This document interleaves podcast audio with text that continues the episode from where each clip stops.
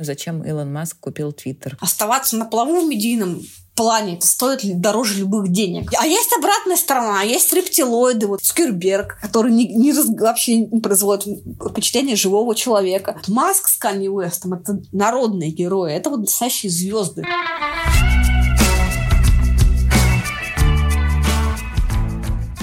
Привет, это радио Аня. Мы третий сезон говорим о взрослении. В этом сезоне мы говорим про утраты. И с нами сегодня Катя Колпинец, культуролог, колумнист огромного количества всех современных медиа, которых я нашла вообще, преподаватель в Высшей школе экономики и автор книги «Формула грез». А почему вообще социальные сети? Как вы выбрали их объектом своего исследования в 2014 году? В 2014 году очень популярна была культура паблика ВКонтакте. Еще не было такого взрыва Инстаграм-блогов. Еще, по большому счету, не было взрыва Ютуб-блогов, хотя уже были там крупнейшие каналы типа This is Хорошо или Bad Comedian. Но были паблики. Паблики были таким культурным феноменом. И о них очень много кто писал тогда, в том числе там авторы популярных пабликов, могли ощущать себя такими интернет-знаменитостями, интернет-звездами. В том числе они писали тоже для всяких модных медиа. О них много кто писал. И вот тогда мне эта тема заинтересовала. Те зачатки культуры, да, интернет-знаменитостей, там, то, по какому пути пойдут социальные сети, в том числе и в России, они были видны уже тогда. Меня это тогда заинтересовало. Работа со своей онлайн-персоной, со своим образом, как это все повязано с алгоритмами, с тем, что мы видим, что у нас поднимается в выдаче на том же Ютьюбе или ВКонтакте там, или в Фейсбуке. То есть тогда только-только вышла эта книга Эли Пализера «За стеной фильтров», которая на самом деле называется «Фильтр бабл» на английском языке. На русский язык перевели как «За стеной фильтров». Он одним из первых вообще поставил эту тему, проблематизировал алгоритмов и то, как они формируют там общественное мнение, там и индивидуальные какие-то политические взгляды. Прошло там 10 лет, и до сих пор эта метафора пузыря фильтров, она используется людьми. Ничего нового не было придумано так и до сих пор, хотя алгоритмы многократно усложнились. Ну и тогда же, да, примерно тогда же меня начал интересовать Инстаграм, хотя у него не было всего того функционала, что у него есть сейчас. Мне было очень любопытно наблюдать, как он каким путям он движется, как там возникают свои собственные знаменитости.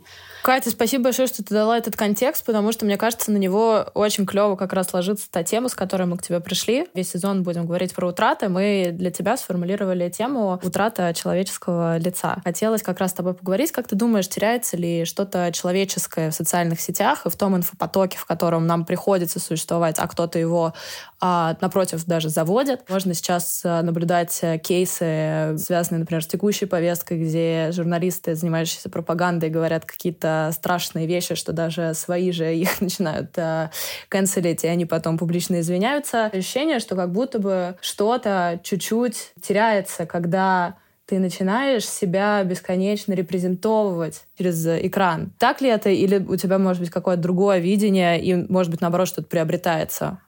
Я это вижу гораздо более разноплановые и разносторонние. Это не выбор между там, утратой человеческого лица и его приобретением. Скорее, это очень интересное проникновение когда технологий, да, и, собственно, того, что мы называем человеческим. Потому что в мире, где корпорации, бренды ведут себя как люди, люди пытаются вести себя как какие-то цифровые системы, как алгоритмы, там, быть похожими на роботов и так далее. Это первый момент. Второй момент, несмотря на штамп и шаблон, который царит там, в социальных сетях, это касается не только Инстаграма, которому по большей части посвящена моя книга, это касается Ютьюба, например. Особенно это хорошо видно на американском Ютьюбе. В отличие от российского, очень хорошо видна вот эта поляризация политическая, да, там консервативная против либеральной повестки, альтрайтовская против левой, там, или Редит тот же. Очень хорошо видно, да, то есть как происходит эта поляризация и как люди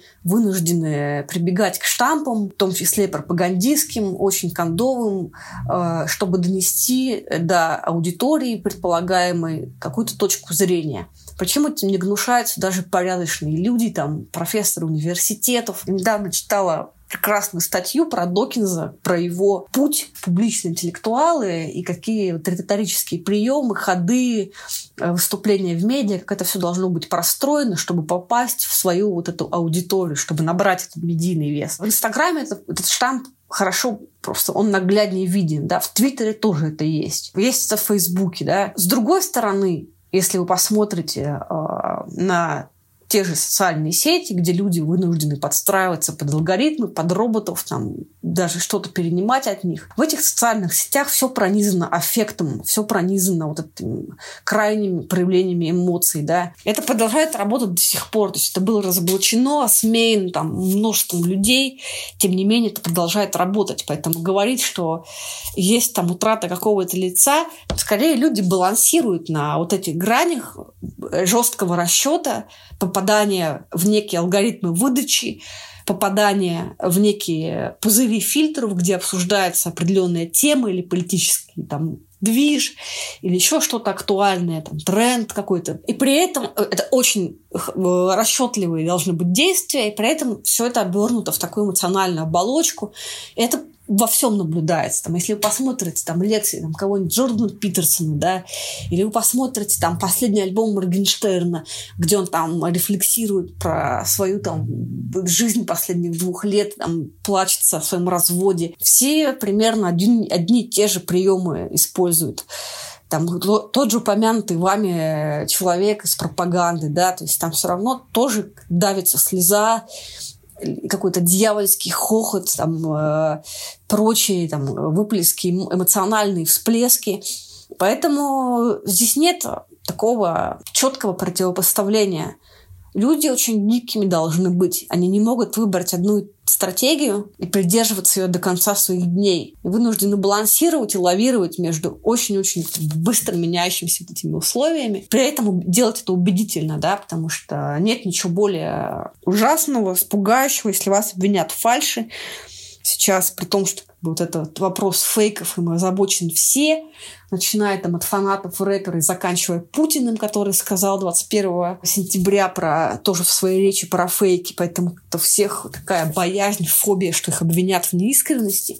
Поэтому это скорее такие многосоставные, многоступенчатые формы существования. Ну, то есть, получается, все-таки здесь реализуется полноценно шекспировское «Весь мир театр», а мы в нем актеры. Да, абсолютно так, потому что была исследовательница, которая предложила термин «постпостмодернизм». Постмодернистская сама вот эта концепция культурная, она себя исчерпала уже в 90-е годы. И одной из замен этому слову громоздкому постпостмодернизм было слово перформативизм. И перформативность – это вообще, наверное, самая интересная вещь в социальных сетях, которая до сих пор существует, потому что она появилась еще до Веб-2.0, там, во времена первых веб-камер, в конце 90-х годов, о чем писали там, множество исследователей, включая там, Трезу Сент, которую я постоянно цитирую, автор книги «Cam Girls» про первых веб-кам-блогеров. Вот сама вот эта перформативность, этот аспект перформативный, который невозможно свести к чему-то одному или к какому-то ограниченному набору практик, это самое, наверное, интересное, ну, на мой взгляд, то, что есть в социальных сетях сейчас. Это уже не та перформативность в плане театральности или театра,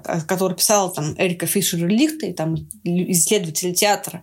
Это гораздо шире и сложнее и многоплановее вещь, ну, как явление, скажем, чем сведение к исполнительскому, например, мастерству, да, или сведение к каким-то там метафорам социальной игры, там, да, социального исполнения в гофмановском плане. Это очень интересно, на самом деле, как это устроено, и в любом случае любой исследователь, даже там, который пытается максимально объективно на это посмотреть, он будет видеть только часть этой картинки, часть этого процесса, и, собственно, может только часть и описать, а не пытаться описать всю эту культуру в целом, целиком, потому что она и не представляет собой чего-то целого. А не кажется, что в этом даже как будто есть какая-то ритуальность? Тут на днях с подружкой, продюсером документального кино, обсуждали. Она нашла очень интересного пластического хирурга в Иране, который штампует одинаковых женщин. Это не только в Иране есть, это в России такие люди тоже. Ну, это понятно, но просто в иранском контексте это смотрится особо как бы чужеродно, да, и это действительно как будто какая-то секта, это женщин, которые посмотрели в рекомендованное в Инстаграме, увидели Ким Кардашьян и сказали: я так буду счастливой. И там, ну, как бы бешеное количество как раз-таки фотографий этих переделанных восточных женщин в какой-то абсолютно американский стандарт. И как раз почему, типа, потеря человеческого лица в том числе, потому что как будто же огромное количество людей в том числе подстраиваются, да, и выполняют определенный набор действий, чтобы попасть в этот тренд. Да, этому посвящена первая глава моей книги, как раз тому, что ты сейчас сказала про пластическую хирургию, что есть как минимум 6 лет существует термин «Instagrammable face», абсолютно определенное лицо, да, это там смесь Эмили Тартаковски, Кендалл Дженнер и условный там Беллы Хадид. Это давно существует, и это не локализовано в Иране или в России. Это мировая такая практика на самом деле. Там есть мексиканцы, да, есть инстаграмное тело также, да, это там песочные часы. Есть люди, которые умерли на столах подпольных пластических хирургов в Мексике, там в Дагестане. Об этом я тоже написала. Это желание или там попытка, скорее, попасть в некий алгоритм, в некий идеал, который сформулирован социальными сетями. Причем это не только Инстаграм, даже ТикТок, который проповедует diversity, проповедует принятие себя, так называемое, там тоже попадают в ленту выдачи. Об этом был прекрасный текст в The Vox.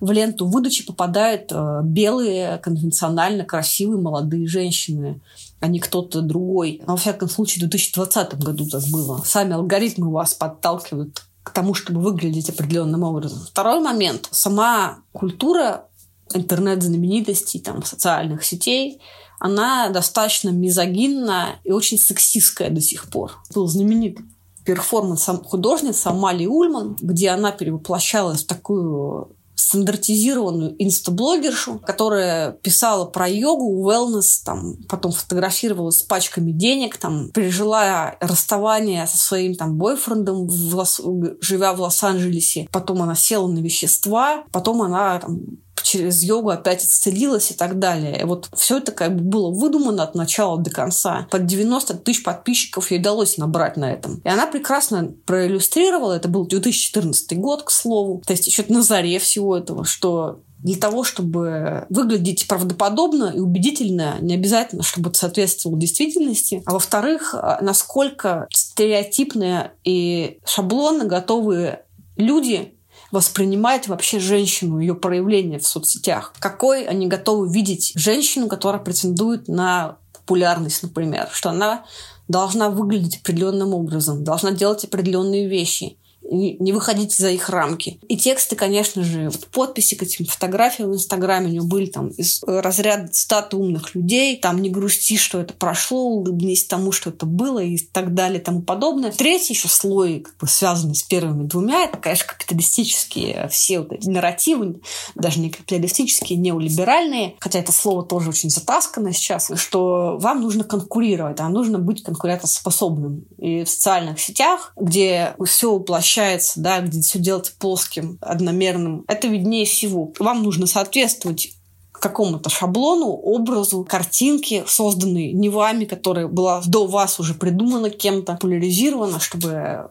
быть конкурентоспособным, чтобы получать те же контракты, получать рекламу, одобрение и тому подобное.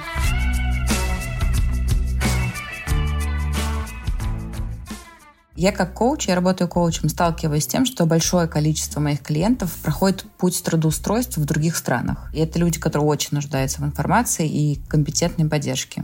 И поэтому, когда мы познакомились с вами, с Career Space, я была супер рада, что есть сервис, который отвечает этим запросам, которым я могу им предложить, подсказать им, что такое существует. Мы сегодня поговорим с Ариной Хромовым, она сооснователь компании Career Space, об их продуктах, которые они запустили специально для тех, кто находится в ситуации, когда надо экстренно менять свою карьерную траекторию в другой стране. И первое, о чем мне хочется тебя спросить, есть ли ситуации, когда человеку за рубежом нельзя помочь с поиском работы? Есть ли какие-то типа суперобязательные условия для того, чтобы двинуться на новые рынки? Мы часто чувствуем себя в сервисе врачами. К нам приходит человек, говорит: у меня болит нога, но я типа вообще не знаю, от чего она болит. Потом в процессе выясняется, не знаю, что он там прыгал последние 10 лет, ну, условно, я утрирую, там, исключительно на правой ноге по 3 часа в день, там, с утра. Сейчас переведу аналогию на ситуацию с карьерой. Приходит человек, и он, допустим, там, 10 лет работает работал юристом исключительно на российском рынке, исключительно с российскими компаниями. И исключительно ситуация 24 февраля, вот что-то ему в голову взбрело, вот теперь, вот спустя 10 лет непрерывной работы на российском рынке, я хочу работать в Нидерландах юристом. И как бы вот в такой ситуации мы, скорее всего, помочь не сможем. К нам приходят люди, они задают вопросы. Иногда их вопросы абсолютно не имеют никакого отношения к реальности. Я хочу работать юристом на рынке, на котором я никогда юристом не работал. Мы говорим: чувак, так не получится, потому-то, потому-то, потому-то, и дальше даем варианты, типа, как можно сделать. То есть, например, ты можешь потратить ближайшие несколько лет своей жизни для того, чтобы переучиться на новую профессию. Просто не будет, конкуренция высокая, это не сделаешь ты за 3 месяца, как тебе говорят онлайн-школы, что ты через 3 месяца будешь, не знаю, разработчиком за 200 тысяч рублей, и любая американская, европейская компания тебя захотят иметь у себя в штате. Так не будет, но мы можем сделать 1, 2, 3, 4, 5 для того, чтобы через там, год, полтора, 2, 3, в зависимости от того, там, в какой ситуации ты находишься сейчас, у тебя была возможность релокации.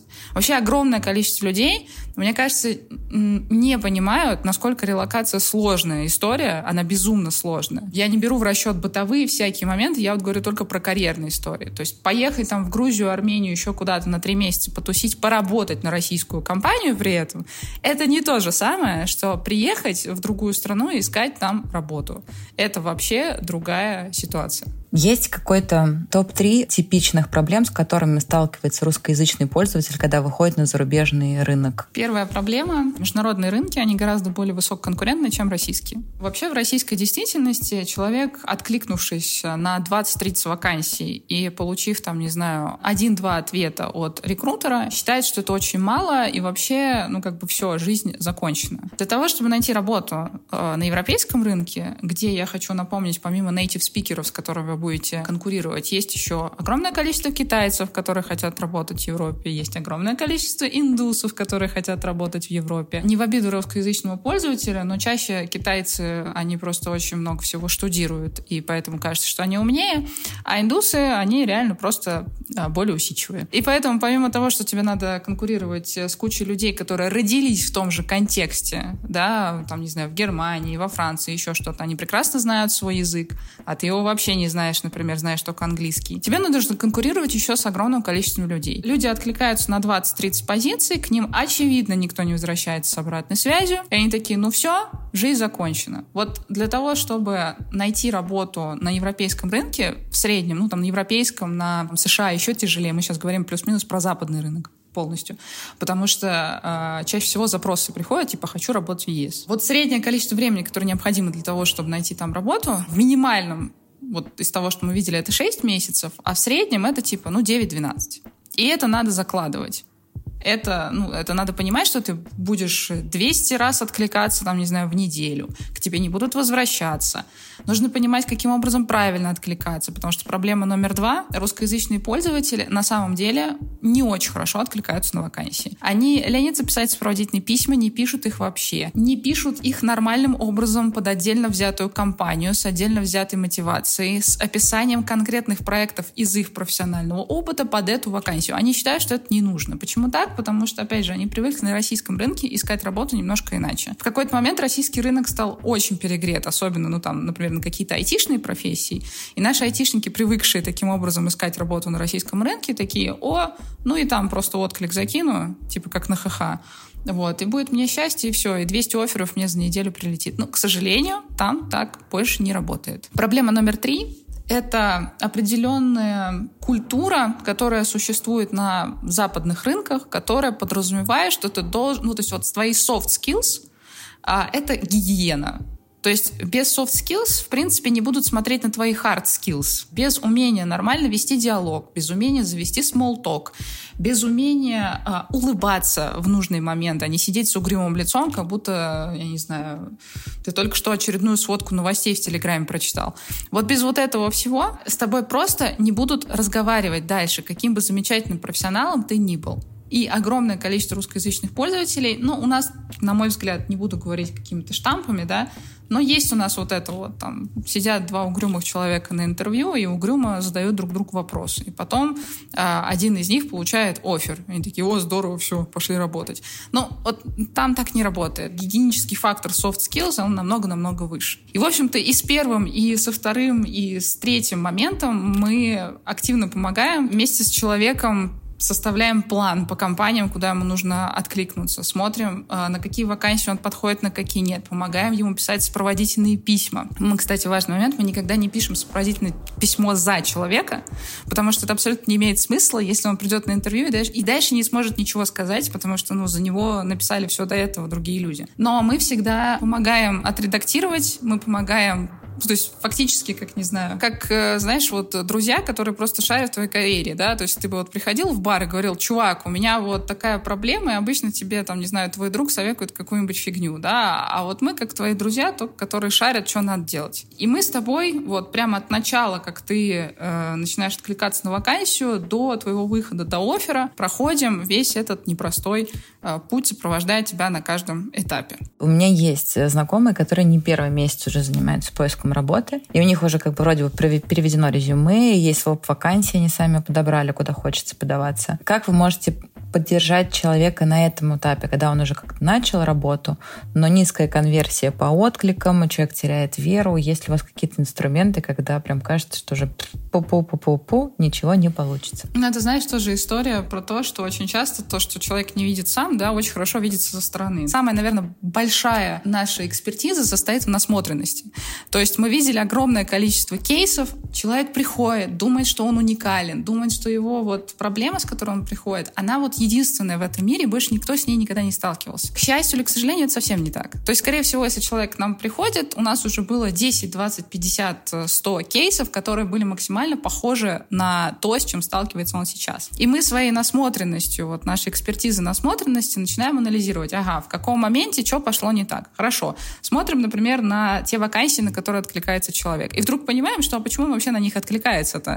То есть у него в резюме написано одно, он откликается вообще на другое. И не понимает, что он откликается на то, под что он вообще не подходит. Или подходит процентов на, там, не знаю, 20-30. Вряд ли с ним будут связываться работодатели. Мы начинаем менять пул компаний, куда надо откликаться. Бывает, человек откликается вроде в нормальные компании, но откликается с сопроводительными письмами абсолютно ужасными, и, скорее всего, никто не читает. Делаем здесь. Бывает так, что человек проходит скрининг, да, то есть вот эти первые этапы отбора, когда вроде как и сопроводительные читают, и на интервью зовут. На интервью что-то идет не так. Мы начинаем разбираться, что на интервью идет не так. Очень классическая ситуация. Он пишет, что у него C1 в резюме английский, а когда дело доходит до реального английского, там в лучшем случае А2. Мы такие: пу-пу-пу-пу. Может быть, сначала мы там английский подтянем. Сами мы, конечно, с английским не поможем, но типа у нас, например, есть там партнер, можем куда-то отправить. Или выясняется, что на интервью человек абсолютно не структурно, не системно рассказывает о своем опыте. Он не может привести кейсы, он не может, ответить на суперстандартные вопросы на интервью. Есть там, не знаю, 50 стандартных вопросов на интервью, к которым всегда можно подготовиться заранее.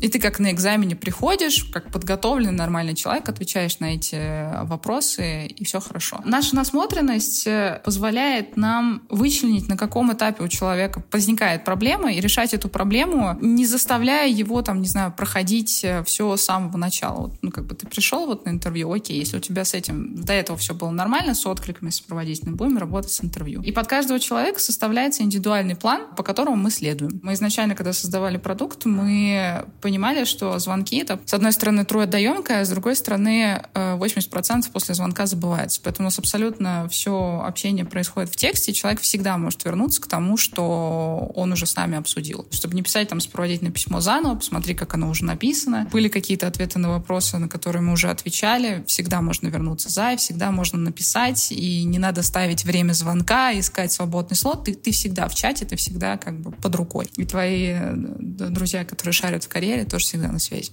Это звучит очень круто. Я, когда смотрела ваш сайт, я видела, что у вас есть курс. То есть есть сопровождение, а есть курс. Для кого лучше подходит курс, а для кого личная консультация? У нас буквально пару дней назад вышел бандл, то есть курс вместе с карьерной поддержкой. Наверное, вот это самая оптимальная история, потому что курс подходит, грубо говоря, тем, кто хочет всегда иметь у себя под рукой базу знаний. Так, типа, на всякий случай. Вот я, не знаю, не решил еще, хочу я релоцироваться или не хочу, вот хочу посмотреть курс и принять решение, типа, а надо мне релоцироваться или нет. И то же самое, кстати, у нас есть курс для тех, кто твердо решил там оставаться на российском рынке. Обзор того, что сейчас происходит, что, скорее всего, будет происходить. Ну, то есть, почему так, почему не иначе. Бандл, то есть, вот эта вот группировка, да, связка курса и карьерной поддержки, наверное, дает, ну, максимальный эффект, потому что у тебя есть база, к которой ты всегда можешь вернуться в виде курса, что-то самостоятельно пройти в удобное для тебя время, да, потому что у нас поддержка там работает, ну, там, как подписка помесячно. Вот, вдруг ты там что-то не успеешь сделать. А с другой стороны, у тебя есть всегда люди рядом, которым ты можешь написать и задать дополнительные вопросы или вообще там попросить помочь с каким-то конкретным этапом. Почему мы вообще придумали эту связку? Потому что мы дошли до того, что она работает лучше всего. И что-то вот, что всегда ты можешь по видео посмотреть, не знаю, там, в метро, послушать как подкаст, пока в машине едешь, еще что-то. И есть при этом связка, там, не знаю, проверок домашних заданий, люди, которые всегда могут ответить на твои вопросы, ты всегда следуешь плану, который вы наметили. И вот эта связка работает больше всего. Хочется, честно говоря, куда-нибудь релоцироваться по работе. Как будто кто-то есть, кто тебя поддержит, скажет, иди сюда, все получится, все хорошо, сейчас мы тебе расскажем, как оно там, и мы тебя туда проводим. Очень круто, спасибо большое.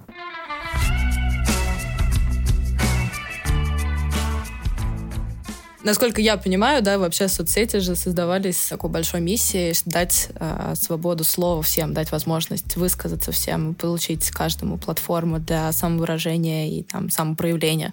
А в итоге они только больше нас стигматизировали, стандартизировали и вообще загнали в какие-то рамки, что если ты все-таки хочешь быть услышанным, то будь добр, как бы оказывайся именно соответствующим такой картинке и такому тону войсу. Об этом говорили и сами создатели Инстаграма, там, Кевин Систер и Роберт Кригер в 2019 году, когда они оставили руководство компании, что первоначальная цель Инстаграма, и это в том числе написано в книге Сары Фрайер «No Filter. Подлинная история Инстаграма», она переведена на русский язык. Журналистка Bloomberg Сара Фрайер написала эту книгу на основе интервью многочисленных и с блогерами, и с людьми, которые работали в Инстаграме и продолжали работать на момент выхода книжки, и на своих каких-то наблюдениях. И да, она вот когда разговаривала с Систером и с Кригером, их цель была создать платформу для творчества, для самовыражения. И действительно, для, ну, креатор, да, слово непереводимое на русский язык, потому что у нас это все как-то очень опошлено. Звучит творческий человек, который занимается очень творчеством, пишет какие-то стихи на стихах, ру, какие-то поделки делает. Нет, они это в широком смысле понимали, то есть... Первоначально они создавали платформу для обмена обыкновенной мобильной фотографии, потому что появился первый iPhone с камерой, более-менее приличной, которой можно было делать фотографию. И потом уже через сообщество фотографов, через сообщество дизайнеров это все распространялось далее на моду, на лайфстайл, на стрит-стайл и так далее. То есть, действительно, там, в том числе и на животных, чем связаны отдельные жутчайшие истории с эксплуатацией животных. Вопрос масштабирования. Это все признают, начиная там с людей, кто пытается годами вырваться за пределы 400 подписчиков, рассказывая по методам Ильяхов, как писать продающий текст для соцсетей и делать все по шаблону. Фото на фоне Москвы-Сити, там я встал, выпил кофе, фильтр через воронку там и так далее. И заканчивает людьми, которые... Ну, как, вот как Канье Уэст, да, который взяли и просто заблочили Инстаграм. Когда у вас маленькая комьюнити, еще там несколько миллионов или там, десятков миллионов пользуются приложением, вы можете что-то творческое, какое-то самовыражение предлагать людям, и они могут обмениваться этим друг с другом. Это действительно происходит по горизонтали. Такой очень утопический идеал горизонтального общения – он может быть реализован. Когда у вас миллиард на платформе, это уже невозможно. Тем более, что вся платформа управляется из одной точки в Пало-Альто, да? И неважно, вы в Иране сидите, вы в Афганистане, в Корее, там, в Лос-Анджелесе. Вы все должны, любой человек, производящий высказывание, производящий какой-то креатив, он должен ориентироваться на тот свод правил, который был придуман в одном месте. Понятно, что они там тоже пытаются какую-то гибкую политику, получается достаточно плохо. Это касается также и других всех социальных сетей, в том числе Ютуба. Это достаточно тяжело модерировать, но еще сложнее это... чтобы тренд и некий шаблон, вот этот вот коммерческий императив не давил все остальное, что есть. Потому что для меня, например, самым показательным выступает до сих пор главный аккаунт Инстаграма. Он существует чуть ли не с первого дня основания Инстаграма. Там 50, кажется, миллионов подписчиков. Это самый большой аккаунт. Любое diversity или инклюзия, или там прайд, ЛГБТ завернуто в такую удобоваримую форму, понятную для всех, чтобы любой человек из любой точки мира зашел и как бы брал это за ориентир, что это будет следующим трендом, чтобы пытаться, опять же, оседлать эту волну трендов. Вот этот аккаунт, он действительно... официальный аккаунт Инстаграма в самом Инстаграме задает тренды для очень многих культурных индустрий.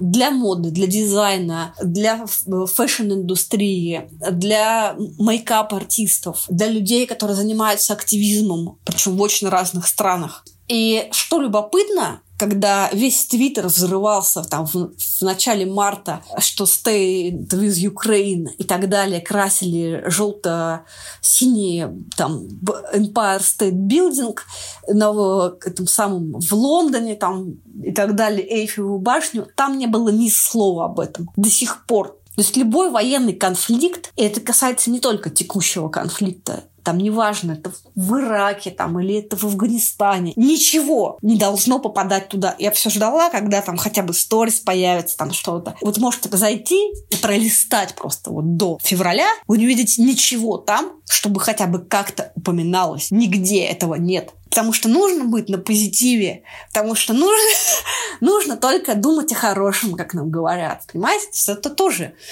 Как бы есть определенный такой как бы, мейнстрим, не только визуальный, не только коммерческий, да, но и идеологический в том числе, что должно попадать там, в выдачу, а что не должно попадать. А я правильно понимаю, что, если я правильно вас слышу, что мета задает, грубо говоря, и формирует вот эти основные тренды? Да, культура ТикТока, например, визуальная, которая сейчас уже поколением Z используется как поисковик, это место, где культура полностью определена алгоритмами. Она становится полностью алгоритмической, то есть то, что попадает в выдачу наверх, то и становится как бы неким культурной доминантой, трендом. В мета очень интересно, в книге Фрайер об этом написано, что 2012 год, это год покупки Фейсбуком Инстаграма, еще пару лет сидел конкретный человек в Сан-Франциско, который вручную отбирал посты, которые попадут в этот аккаунт главный Инстаграма.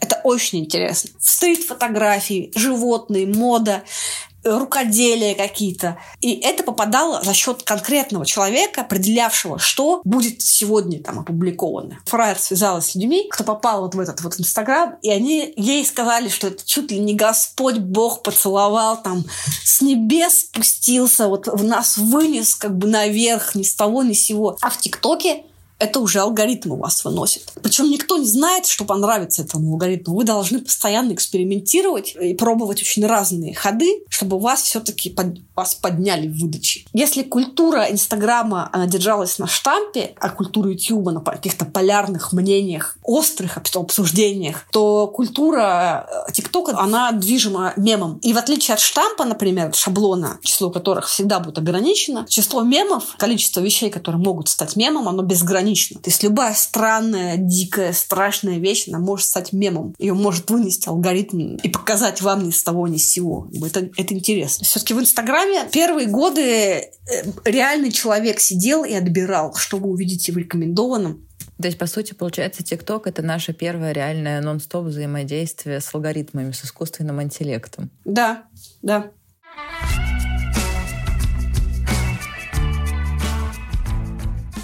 Мне очень интересно, я последние дни об этом думаю, зачем Илон Маск купил Твиттер. Я понимаю, что это конспирологический вопрос, какая большая идея и цель у этого человека.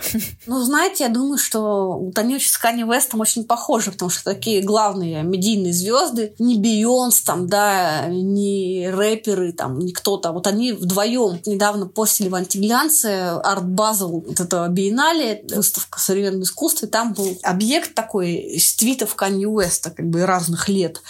Я думаю, что это такое же желание создавать эпатажные инфоповоды. Может, он еще расторгнет сделку или там перепродаст его кому-нибудь. Понимаете, очень трудно сейчас когда такое происходит в мире, оставаться на плаву в медийном смысле. Вот они с Канье Уэстом остаются. Один там антисемитские какие-то высказывания форсит, да, или там White Lives Matter, да, на показе Balenciaga, чтобы всех порвало сразу. Второй вот такими вещами занимается. Это тоже часть такой публичной стратегии. А есть обратная сторона, есть рептилоиды, вот Цукерберг, который вообще не производит впечатление живого человека. Он больше подозрений вызывает. Не народные герои. Вот Маск с Канье Уэстом — это народные герои. Это вот настоящие звезды, за которыми все вот эмоционально следят.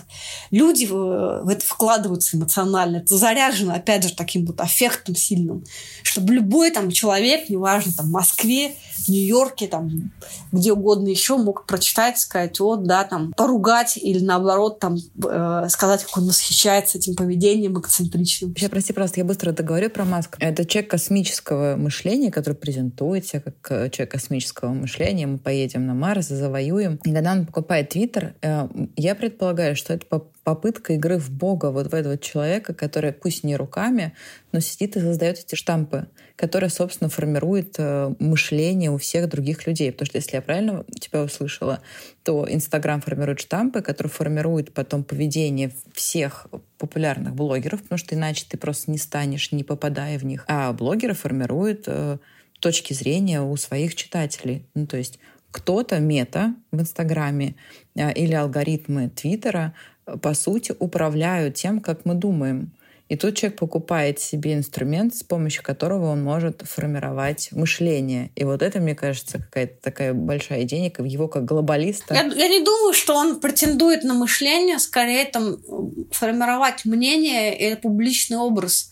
Одно дело, когда Твиттером владел Джек Дорси, который, собственно, его и создал. И это был один тип бренда, да. Другое дело, когда им владеет Илон Маск. Это уже совершенно другое лицо бренда.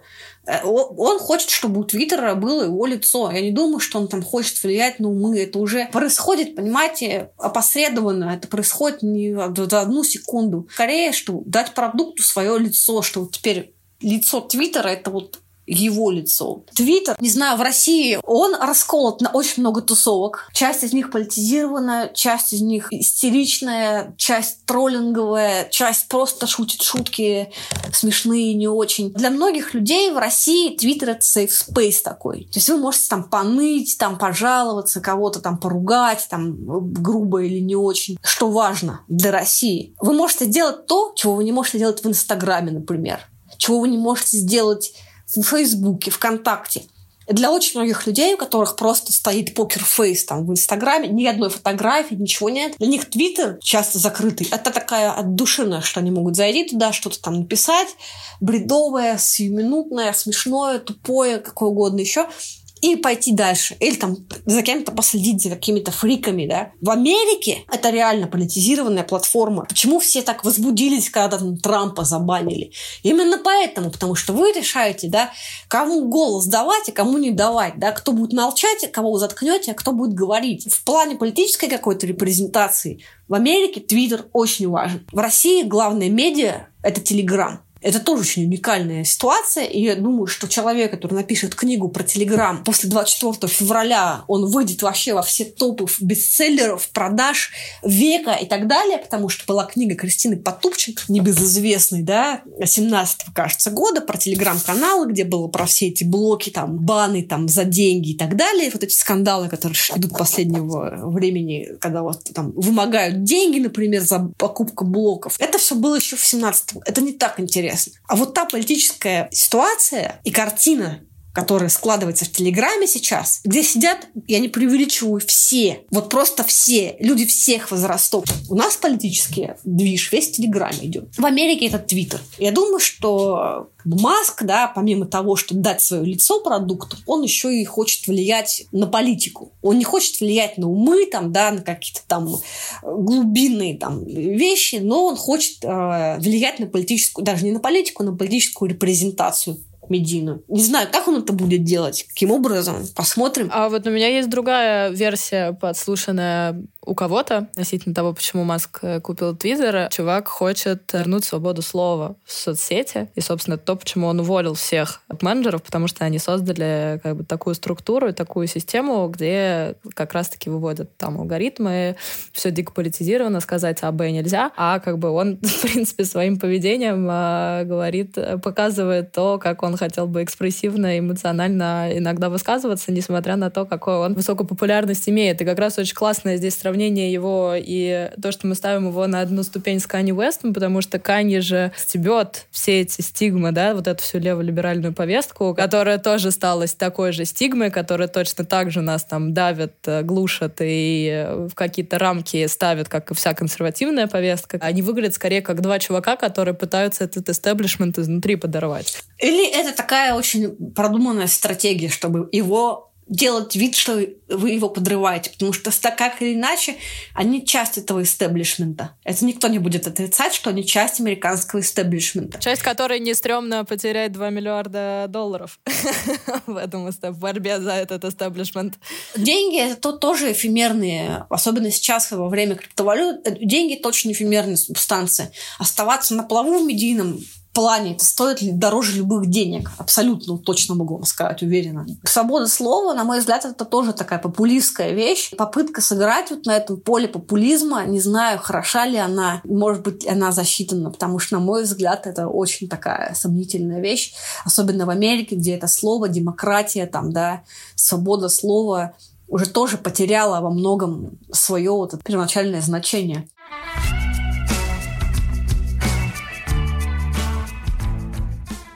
Я просто в какой-то момент, в самом начале, когда мы начали говорить, провалилась в какую-то свою глубинную травму на тему того, что нельзя быть сложным.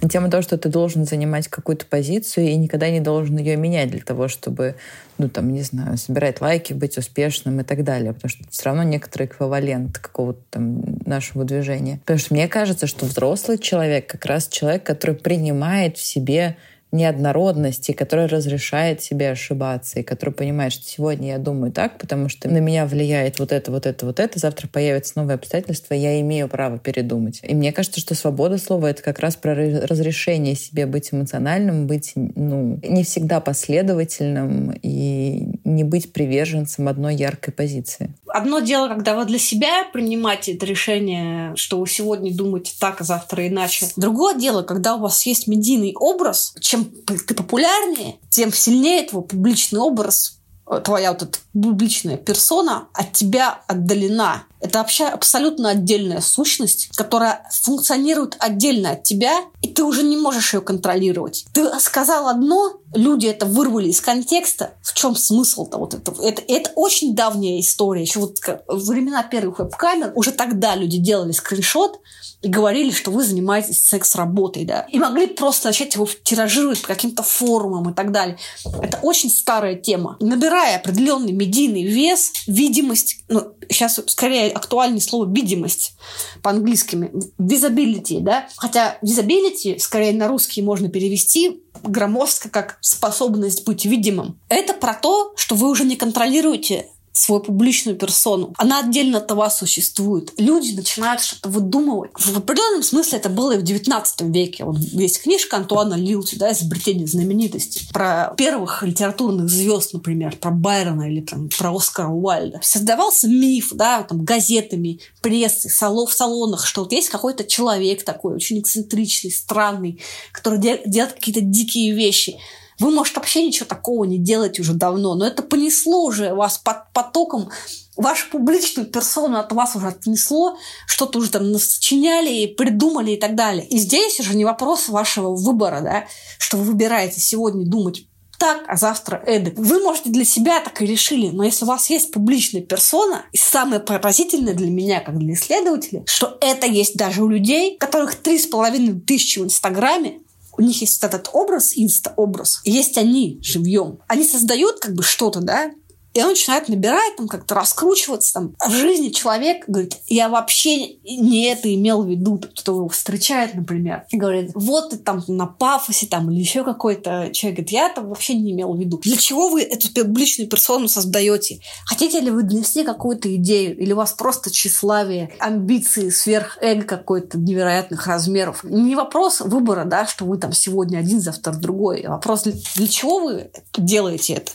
И способны ли вы отрефлексировать момент, когда ваша публичная персона от вас полностью отрывается и начинает функционировать отдельно от вас? А это происходит рано или поздно всегда, когда становится популярным человеком. Спасибо за ответ. На самом деле очень интересно, потому что в психологии есть, у юнгинианской особенно, тоже понятие персоны. То есть некоторая психическая форма нас самих, которая соответствует социальным ожиданиям. И я сейчас подумала о том, что на самом деле мы снова не то что мы ходим по кругу, но есть определенные процессы, которые просто обретают новую технологическую форму.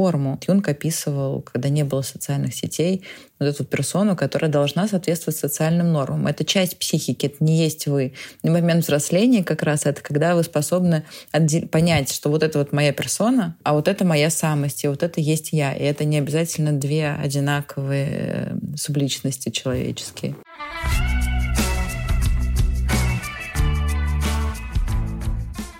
А мне интересно, когда вы писали свою книгу, как вы хотели повлиять на людей, которые ее прочитают? У меня не было задачи повлиять на кого-то, потому что я не занимаюсь политикой, и я не инфлюенсер, который, собственно, занимается тем, что влияет. Скорее, я хотела показать, что есть определенные формы существования в соцсетях, и люди могут их даже не замечать. Тем не менее, то, что они там видят, эти картинки, они могут реально... Уже не я, а эти картинки могут влиять на них очень сильно. И, собственно, я показываю, иллюстрирую на очень большом количестве материала и с помощью теории то, как это происходит. Это действительно такой новый мейнстрим, именно социально-сетевой, да, медийный, который настолько неощутим, что людьми не рефлексируется даже. Что они увидели где-то, вот, что нужно вот так вот себя фотографировать, например, селфи делать таким образом, в таких вот позах, да, или снимать кота вот так вот, снимать кофе именно сверху. Хотя это еще у Ролана Барта было в мифологиях про то, что еду надо всегда сверху снимают. На телевидении еще было. Не есть ее, а именно фотографировать или там на видео снимать сверху. Мне скорее было интересно подсветить и показать, что есть такие вещи, они существуют, и как они работают, как они устроены. И почему они устроены именно так, а не иначе.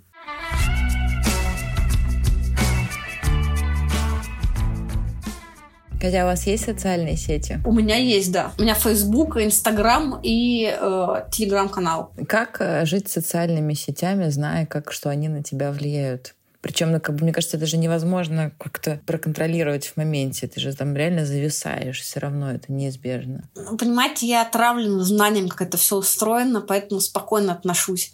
Да, мне может польстить, что кто-то там лайкнул, что-то там отреагировал, но по большей части у меня там 360 подписчиков, я всех знаю людей, кто там меня лайкает или что-то пишет мне постоянно, знакомы с некоторыми лет 8, с кем-то 5, там, 3 года. И то же самое телеграм-канал. То есть у меня там... Я пишу о том, что мне интересно, то, что там соответствует моей сфере исследований. Залипать, понимаете, это как с любой привычкой. Потихоньку, понемногу, когда у тебя есть что-то более интересное, поглощающее твое внимание, залипать перестаешь. Это правда. Мне интересно люди, понимаете, вот мне вчера друг мой, которому 14 лет знакомы, весь вечер записывал видео круглые в Телеграме. И я согласна с исследовательницей Полиной Калазариди, что социальное в социальных сетях переместилась в мессенджеры. Достаточно давно причем. В Инстаграме, в Твиттере. Там перформативный момент.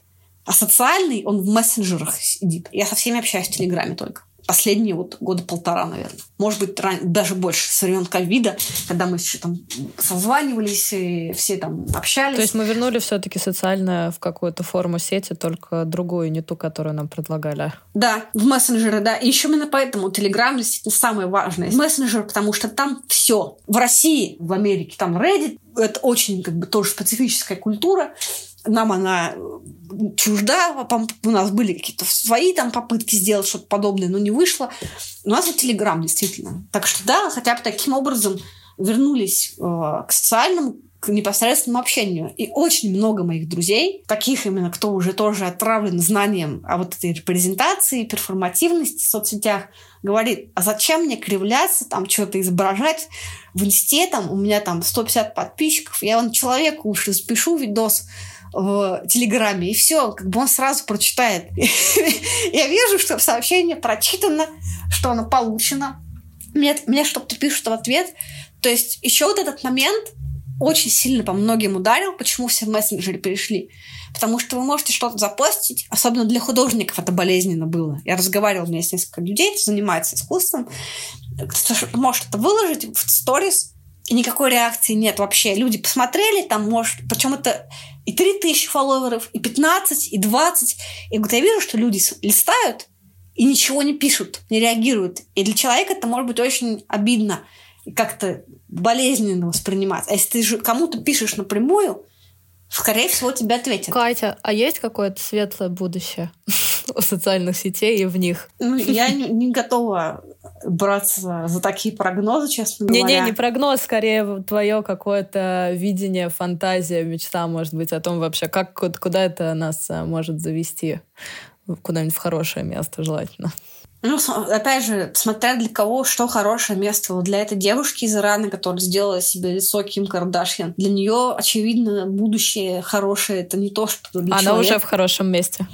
Да, она уже в хорошем месте, для нее все хорошо, да. Или человек, который фотографирует своего кота, и у него миллионы подписчиков, как вот у Хосика, московского кота. Или там Смудж, вот этот кот, который за столом сидел, в которого женщины тыкали пальцем. Ну и так все хорошо уже. Он живет в вечном настоящем. Вообще в соцсетях нет никакого будущего. В них есть повторение одного и того же. Это философская какая-то тема. Что нет, будущего нет. Есть только настоящее, которое просто как, извините, так стоит и все. И все боятся. Потому что будущее вызывает страх. Гройс, кажется, это еще говорил, что будущее пугает. Зачем вообще заниматься будущим, если в нем только ужас какой-то, какие-то катастрофы, кошмары какие-то.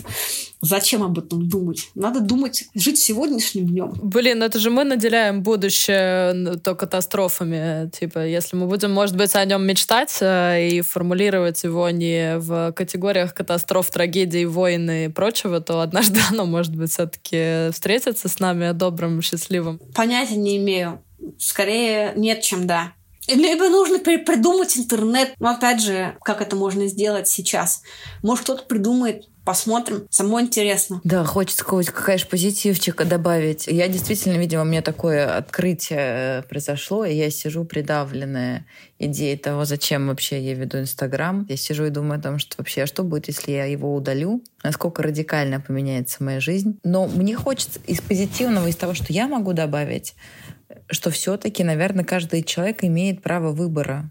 Несмотря на то, что, да, оно на нас влияет, оно влияет на наше сознание, оно формирует определенные образы. Я прекрасно помню свою статистику, когда я читала Стейнбека «К востоку от Эдема», и я не заходила в социальные сети, потому что мне прекрасно было интересно читать книгу. Это вопрос о том, есть ли в вашей жизни что-то, что занимает вас больше, чем Инстаграм. Ну, или Телеграм, или любые другие социальные сети. Поэтому из позитивного я думаю, что да, что мы можем выбирать, и классно просто делать это более осознанно, понимать, что если я сижу в социальных сетях, наверное, возможно, что-то сейчас надо как-то генерить себе что-то поинтереснее для того, чтобы самость все-таки просыпалась, а не была сформирована штампами, которые кто-то зачем-то придумал в тысячах километрах от нас.